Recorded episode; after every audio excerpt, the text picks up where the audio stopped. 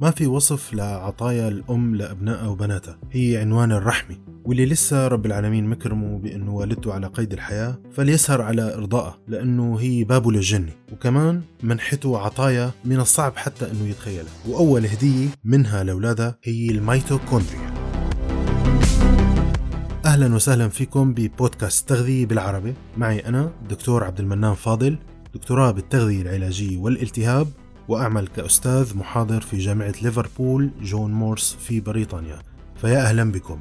لو فرضنا أنه قدامنا كتاب وهالكتاب مكتوب بلغة بتتكون من أربعة أحرف فقط حرف ال A وال T وال C وال G هالأحرف الأربعة أحيانا بتكون مرتبة ورا بعضها بطريقة ما لها معنى مثل مثلا يعني C C T A وأحيانا بتكون إلا معنى وإلى فائدة مثلا T C G A وهالترتيبة الأخيرة T C G A للأحرف اللي قلنا أنه ممكن يكون إلى معنى رح تترجم لشيء مفيد. مثلا مثلا قد تترجم لقوم كول انت جوعان فبتقوم وبتاكل لأنك جوعان. هيك بتكون خلصت القصة.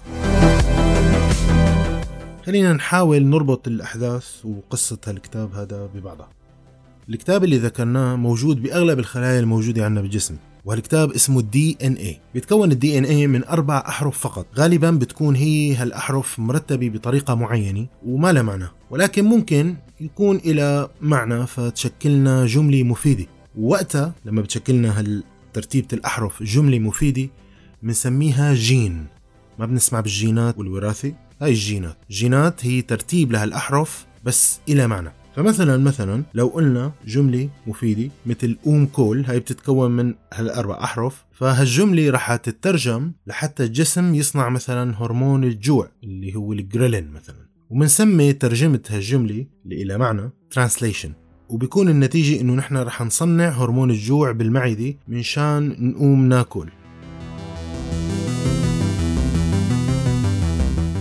هلأ الدي إن اي اللي هو الكتاب؟ بيتكون من 3 مليارات حرف. مجتمعين مع بعض. ولكن هال 3 مليارات حرف مكونين اساسهم من أربع أحرف فقط اللي هن مثل ما قلت A T C G. والجمل المفيدة اللي سميناها الجينات بيكون عنا منها تقريبا 25 ألف جين. يعني عنا تقريبا 25 ألف جملة مفيدة. الجمل المفيدة ممكن تكون مثلا إنه يا بنكرياس اصنع لي شوية إنسولين لإني أكلت شوية سكر مثلا. أو مثلا يا أدرينالين انفرز لأني عم أتفرج على اليوتيوب على قناة الشيف عمر ولازم يا قلبي تزيد من عدد دقاتك وهكذا. هلأ الاعتقاد السابق كان إنه الثدييات اللي نحن البشر بنندرج تحتهم عندهم هالكتاب اللي سميناه دي إن اي بمكان محمي بغطاء بنواة الخلية. ولكن تبين إنه في أجزاء من الخلايا ممكن يكون عندها كتاب خاص فيها يعني DNA ومثال عليها هي ال chloroplast. عند النباتات والميتوكوندريا أو المتقدرات عنا نحن البشر وباقي الثدييات. ولنتذكر مع بعض ال chloroplast بالصف السادس الابتدائي فهو بيكون بالخلايا النباتية وبيكون مسؤول عن تصنيع الطاقة للنبات عن طريق التمثيل الضوئي ال photosynthesis. ذكرتوه؟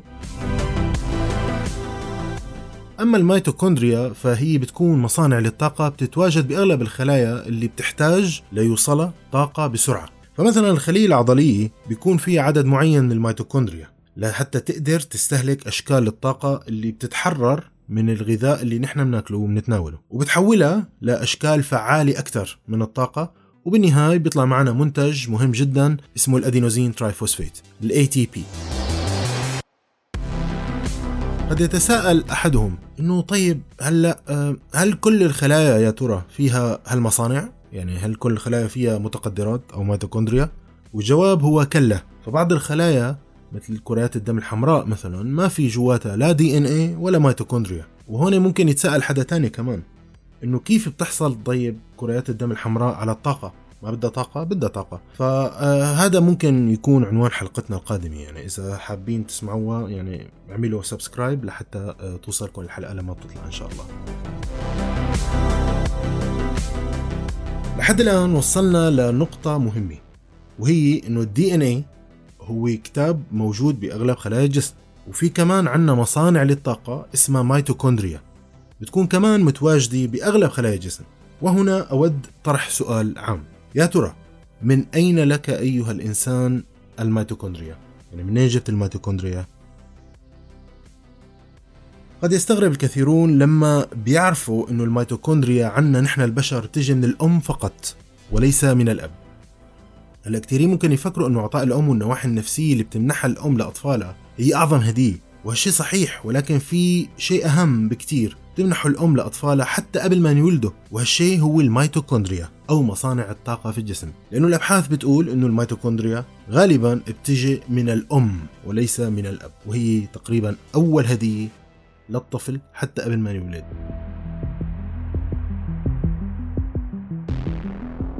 طبعا هلأ ممكن حدا يكون عم يراجع الأبحاث ويطلع معه إنه في أبحاث جديدة عم تطلع وتقول إنه الأب كمان بيساهم بمنح أبنائه الميتوكوندريا. ولكن أنا بشوف يعني إنه لسه بدنا ننتظر شوي لبين ما تطلع أبحاث أكثر لحتى تأكد هذا الشيء. هيك بتكون خلصت حلقتنا اليوم. أتمنى تكونوا استمتعتوا فيها. إذا استمتعتوا فيها وحابين تسمعوا حلقات كمان اعملوا لنا subscribe آه، واسمعونا على آه، بودكاست تغذية بالعربي عبر أي منصة من المنصات المشهورة مثل أبل بودكاست أو جوجل بودكاست نلقاكم في الحلقة القادمة بموضوع جديد إن شاء الله. والسلام عليكم.